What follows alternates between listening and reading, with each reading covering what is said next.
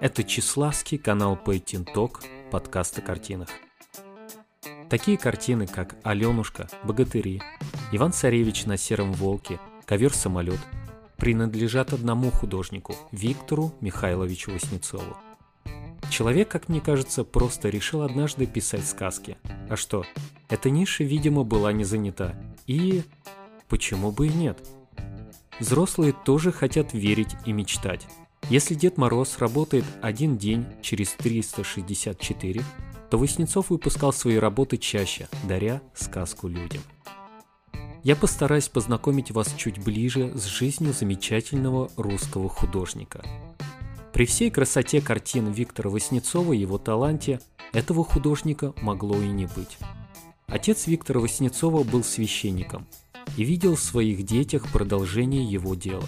Поначалу все так и было – Воснецов закончил духовное училище, поступил в духовную семинарию, но примерно за год до окончания обучения ушел из семинарии для поступления в Императорскую академию художеств города Санкт-Петербург.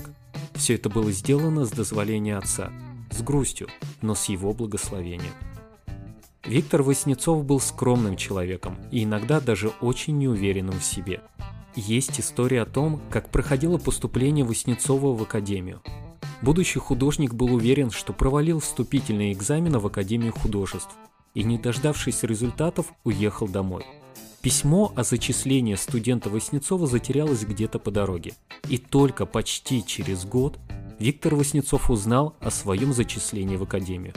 Но это потерянное время было компенсировано старанием и талантом.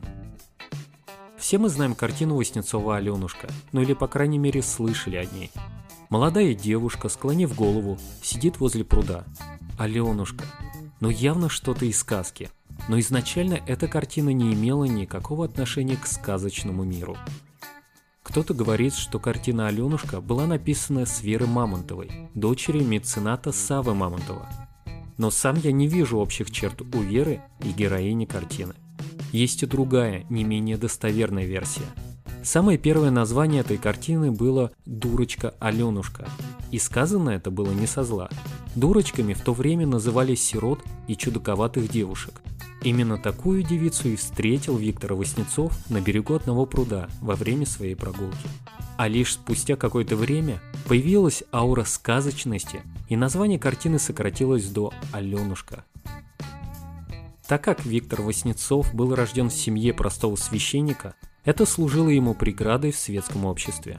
Но в 1912 году за свои выдающиеся заслуги Виктор Васнецов получил пожизненное дворянство. Казалось бы, вот он, апофеоз таланта. Но срок свежести у этого пожизненного дворянства был всего 5 лет.